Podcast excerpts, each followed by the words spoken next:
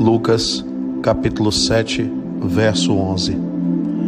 Logo depois, Jesus foi a uma cidade chamada Naim, e com ele iam os seus discípulos e uma grande multidão. Ainda hoje é assim. Tem muita gente que segue Jesus, mas alguns são discípulos e outros multidão.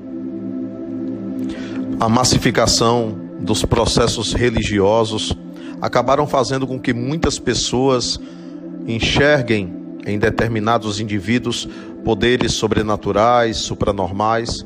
As curas do Cristo atraíam muitas pessoas, mas muitas delas estavam ali só em busca da bênção, só em busca do interesse, só em busca de um milagre, só em busca de uma cura.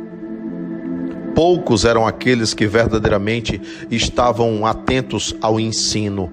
Poucos eram aqueles que queriam aprender, queriam entender, queriam expandir suas consciências através do ensinamento da boa nova, da boa notícia dos céus que Jesus trazia e desatava através dos seus lábios.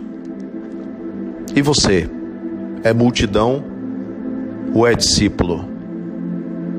O exercício do discipulado exige uma sistemática de estudo, uma sistemática de avaliação, um olhar muito voltado para si, para perceber até que ponto estamos incompatíveis com a mensagem que o Cristo prega e lutar para que sejamos a expressão de Sua mensagem.